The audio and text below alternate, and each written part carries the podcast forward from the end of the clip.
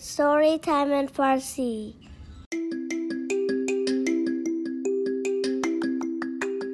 به پادکست ستوری تایم این فارسی خوش آمدید. من آنیتا هستم و هر هفته داستان جدیدی برای شما تعریف می‌کنم.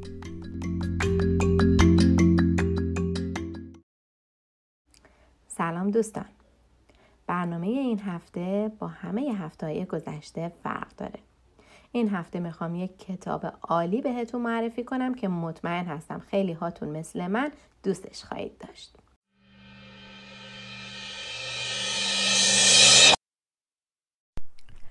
قبل از شروع برنامه از دوستان عزیزی که با پیام هاشون به من و برنامه خودشون لطف دارن تشکر می‌کنم.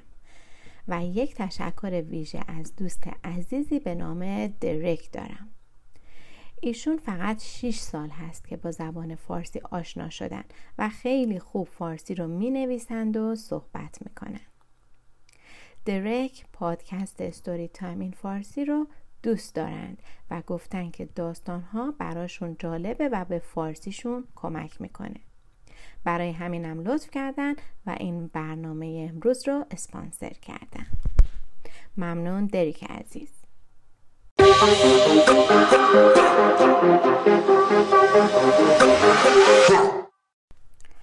نکته دیگه این که دوستانی که داستان نوشتن و داستان خوندن رو دوست دارن من خیلی خوشحال میشم که بتونم داستانهای شما را با دوستان عزیزمون به اشتراک بذارم. پس لطفا از طریق ایمیل storytimeinfarsi یا صفحه فیسبوک با من در ارتباط و مهمان پادکست من باشید. شما رو منتظر نمی‌گذارم. بریم سراغ معرفی کتاب دوست عزیزمون. داستانهای مادرم. نوشته سعید و شانی شماست که به دو زبان فارسی و انگلیسی نوشته شده. آقا و خانم شماس زوج تحصیل کرده و هنرمندی هستند که در حال حاضر در دوران بازنشستگی به سر می‌برند. سعید شماس دکترای مهندسی الکترونیک داره و از بچگی عاشق نقاشی کردن بودن و با استعدادی که داشتن تصویرگری این کتاب رو هم خودشون انجام دادن. شانی شماس همسر ایشون دکترای زبانشناسی دارند و با علاقه بسیار زیادی که به موسیقی داشتند و دارند علاوه بر فعالیت های دیگرشون یک سمفونی بسیار زیبا برای یکی از داستانهای این کتاب نوشتند که به همراه این داستان براتون پخش خواهیم کرد. بریم و از آقای شماس درباره این کتاب بیشتر بشنویم. درود بر شما آینیتای عزیز و درود بر بینندگان عزیز. در اول سالهای 1330 یعنی سالهای 1950 میلادی وقتی من بچه بودم نه تلویزیون تو خونه بود نه اینترنت. شبا وقت خواب مادرم برای ما قصه می‌گفت و ما می‌رفتیم تو عالم داستان و خیال. گاهی ما قبل از اینکه داستان تموم بشه به خواب می‌رفتیم و گاهی هم مادرم خودش از خستگی به خواب می‌رفت. این قصه ها رو سالیان سال مادرها برای بچه هاشون تعریف می‌کردن و از یه نسل به نسل بعد رسیدن. سعی من این بود که این قصه ها رو جمع آوری کنم و بنویسم که فراموش نشم. خانم من که اهل کاناداست و فارسی بلد نیست پیشنهاد کرد که کتاب رو به دو زبان فارسی و انگلیسی بنویسیم. آقای شماز در جواب سوالم که پرسیدم واقعا چطوری همه داستان ها یادشون مونده و چطور اونها رو جمع آوری کردن؟ اینطور جواب دادن. تو خانواده ما ده تا بچه بود. من نهمین فرزند خانواده هستم. وقتی خواستم قصه رو جمع آوری کنم با برادر خواهرام صحبت کردم و هر یک از ما داستان ها رو یه جور دیگه یادش بود. من و خانمم نشستیم و سعی کردیم یه جوری این داستان ها رو بنویسیم. یه جوری که هم زیبایی داستان سرایی زبان فارسی درش باشه و هم زیبایی داستان سرایی زبان انگلیسی. خلاصه قصه کتاب هم شامل روایات مختلف برادر خواهرامه و هم شامل ویرایش من و خانومم من در مورد رده سنی خوانندگان این کتاب ازشون پرسیدم که به من اینطور جواب دادن. درباره کتاب پرنده آبی اثر موریس مترلینگ گفته شده که برای بچه های 9 ساله تا آدم های 90 ساله نوشته شده. به نظر من داستان های آمیانه در چند لایه می‌تونن پرمعنی باشن. به عنوان مثال داستان سبز قبا. که داستان دوم کتاب ماست در یک لایه داستان معمولی برای بچه هاست. در یه لایه دیگه می‌تونه نماد چرخه تابستان، پاییز، زمستان و بهار باشه. در یه لایه دیگه می‌تونه نمایشگر این باشه که وقتی مشکل بزرگی توی زندگی اتفاق میفته ما از مراحل مختلفی گذر می‌کنیم تا که مشکل رو قبول کنیم و براش راه حلی پیدا کنیم. در یه لایه هم آدم رو به یاد هفت شهر عشق صوفی ها میندازه خانم من اینقدر به این داستان علاقمند شد که موسیقی یک ارکستر کامل رو برای باله برای این داستان نوشت. امیدوارم تو این برنامه درآمد این موسیقی رو با هم گوش بدیم. و در آخر ازشون خواهش کردم که یکی از داستانهای این کتاب رو برامون تعریف کنن که با هم میشنویم. اگه علاقه من به تهیه این کتاب هستید تا آخر برنامه با ما باشید تا اطلاعات بیشتر و نحوه خرید این کتاب رو براتون بگم. روزی بود روزگاری بود زیر گنبد کبود زن سال خورده بود که دختری خیلی خوشگل داشت به نام زیبا زیبا و مادرش در دهی کوچک زندگی می کردند. نزدیک این ده جوی آبی بود که آبش زلال بود و جریانش آرام. نواحی اطراف جوی آب پر از های بزرگ بود پر از شاخ و های سبز رنگ و زیبا. زیبا و مادرش برای مرور زندگی لباسشویی می‌کردند. هر دو سخت کار می‌کردند. لباسها را به کنار جوی آب می آوردند می شستند می در گرمای آفتاب خشک می‌کردند. درآمد زیادی نداشتند ولی همیشه خوشحال بودند. در بالای یکی از درخت های سبز بزرگ کنار جوی آب خانه ای بود که در آن مردی به نام سبز قبا زندگی می کرد سبز قبا مردی بلند قامت و خوش قیافه بود که همیشه لباس های سبز رنگ می پوشید و عبایی بلند و سبز رنگ هرگاه که سبز قبا از کنار جوی آب میگذشت. مادر زیبا در دلش آرزو می‌کرد که سبز قبا با دخترش زیبا عروسی کند.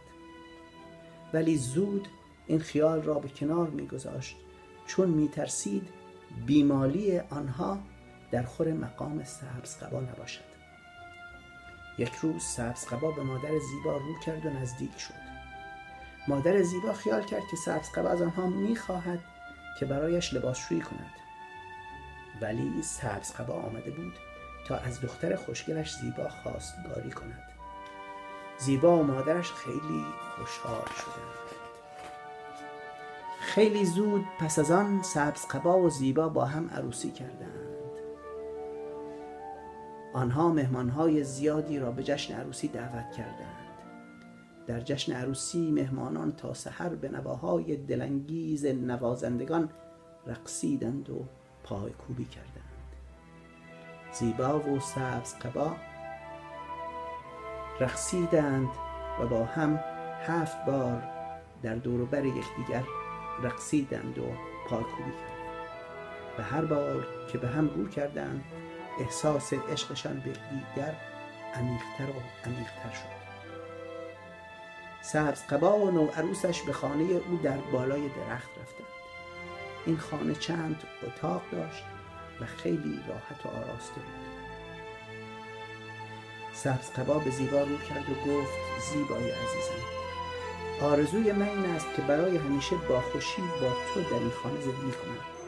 ولی در این خانه یک اتاق هست که تو هرگز نباید در آن وارد شوی. اگر نه من نمی‌توانم دیگر به خانه برگردم. زیبا به شوهرش قول داد که هرگز در این اتاق را باز نکند. یک روز وقتی سبز قبا برای کار از خانه بیرون رفت زیبا به اتاق نه شده نزدیک شد. در اتاق کمی باز بود. زیبا فکر کرد چه چیز در این اتاق هست که دیدنش برای من ممنوع است. زیبا آهسته در اتاق را باز کرد. و به اتاق تاریک وارد شد. نگاهی انداخت ولی زود از اتاق بیرون آمد. آن شب سبز قبا به خانه برنگشت. شبهای بعد هم از سبز قبا خبری نبود. زیبا غمگین بود و روز و شب گریه می کرد. به خانه مادرش روان شد تا از آنچه که گذشته برای او تعریف کند. در راه دید که باد سرد پاییز برگ ها را یک به یک از درختان می اندازد. مادرش به او گفت دختر بیچاره عزیزم برای پیدا کردن شوهرت فقط یک راه هست تو باید هفت جفت کفش آهنین و هفت لباس را که از نخهای آهنین بافته و دوخته شده اند آماده کنی تو باید کفش های آهنین و لباس های آهنین را یکی پس از دیگری بپوشی و به هفت شهر دور دست بروی تا هر کدام از کفش ها و لباس ها پاره پاره شوند. پس از آن می توانی شوهرت را پیدا کنی. زیبا هفت جفت کفش آهنین و هفت لباس آهنین آماده کرد و به راه افتاد. در ابتدا بارش آنقدر سنگین بود که به سختی می توانست قدم بردارد. ولی با باری سنگین بر دوشش و باری سنگین در دلش آهسته به راهش ادامه داد. سرمای زمستان هم رسید و باری بر بارش گذاشت. زیبا از شهر شهرک ها و شهرها و جنگل ها گذشت. هر کجا که می‌رفت از مردم می‌پرسید آیا سبز قبا را دیدند؟ گروهی با دلداری به اون نگاهی می‌کردند ولی هیچ کدام از آنها نام و نشان سبز قبا را نمی‌دانست. چندی هم با تمسخر به او نگاه میانداختند و به او میخندیدند. ولی زیبا به آنها توجهی نمی‌کرد و به امید پیدا کردن سبز قبا به راهش ادامه می‌داد. پایها و شانه هایش و تمام بدنش خسته بود و درد می‌کرد. ولی او همچنان به راهش ادامه می‌داد. در سرما و باد و برف و باران به آرزوی دیدن شوهر محبوبش قدم برمیداشت. کم کم اولین جفت کفشهایش پاره پاره شد و اولین لباسش از رنگ رو افتاد و کهنه و مندرس شد. دومین جفت کفش و لباس آهنینش را پوشید و به راهش ادامه داد و به شهری دیگر رسید. پس از آن جفت دوم کفشهایش و دومین لباس آهنینش پاره پاره شدند و همچنین سومین و چهارمین کفشهایش و لباسهایش. کم کم همه یک کفش ها و لباس هایش پاره پاره شدند. هر کدام از کفش ها و لباس های کهنش را که دور انداخت بارش کمتر شد و دردش قابل تحملتر. دلش آرامتر شد و پر امیدتر و ارادش برای ادامه راه قویتر یک روز دلانگیز بهار که آخرین جفت کفش ها و لباس های آهنینش رنگ رو رفته و پاره پاره شده بودند از هفتمین شهر گذشت. به دشت های سبز و پر از گل های خوشبوی بهار رسید. از دهقانی پرسید آیا شوهر عزیزم سبز قبا را دیده اید؟ دهقان جواب داد همه این دشت ها به سبز قبا تعلق دارد. زیبا به راهش ادامه داد و چوپانی را دید که گلی از بهترین گوسفندان را میچراند. از او پرسید آیا شوهر عزیزم سبز قبا را دیده اید؟ چوپان جواب داد این گله های خوب به سبز, به سبز قبا خداوند این دشت ها تعلق دارد. زیبا با شوق و شور دوید و به یکی از دلانگیزترین گلستان ها رسید که پر از گلهای سرخ و خوشبو و کمیاب بود. و یاسمن های معطر. از باغبان پرسید آیا شوهرم سبز قبا را دیده اید؟ باغبان به او نگاه کرد و گفت همه این گلستان به سبز قبا تعلق دارد. چشمان زیبا پر از اشکهای شوق شد. پس از آن زیبا به کاخی بزرگ رسید. در آستانه کاخ شوهر عزیزش را دید که در انتظار او ایستاده بود. زیبا از پلکان کاخ بالا رفت و در آغوش شوهرش افتاد. سبز قبا به آرامی به زیبا گفت من مدتی دراز در انتظار تو بودم.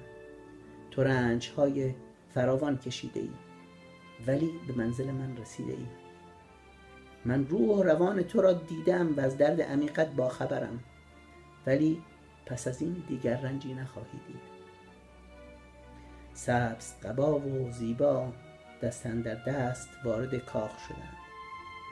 همه خوشحال بودند که این دو با عشقی عمیق دوباره به هم پیوستند ممنون. من که واقعا لذت بردم. از آقای شماس و همه شما عزیزانی که با ما همراه بودید تشکر می‌کنم.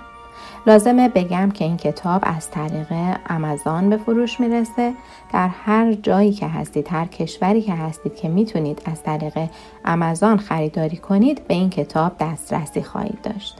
به سایت amazon.com برید و در search اسم کتاب رو به انگلیسی تایپ کنید. My Mother's Persian Stories. و اولین نتیجه که از اون search میاد این کتاب هست که یک به صورت paperback هست و من هم لینک مستقیمش رو در توضیحات این ویدیو می‌گذارم که با یک کلیک می‌تونید بهش دسترسی داشته باشید. مرسی که با من و داستان این هفته همراه شدید. اگه دوست دارید داستانهای ما رو به صورت تصویری هم ببینید سریع به کانال Storytime in Farsi در یوتیوب بزنید. همونطور که اول برنامهم گفتم دوست دارم داستانهای شما رو بشنوم و با هم برای شنونده های عزیزمون اجرا کنیم. پس از طریق صفحه فیسبوک Storytime in Farsi و یا ایمیل با ما در ارتباط باشید. ایمیل برنامه storytimeinfarsi at gmail.com هست که در توضیحات هم نوشته شده. تا روز دیگر و داستانی دیگر بدرود.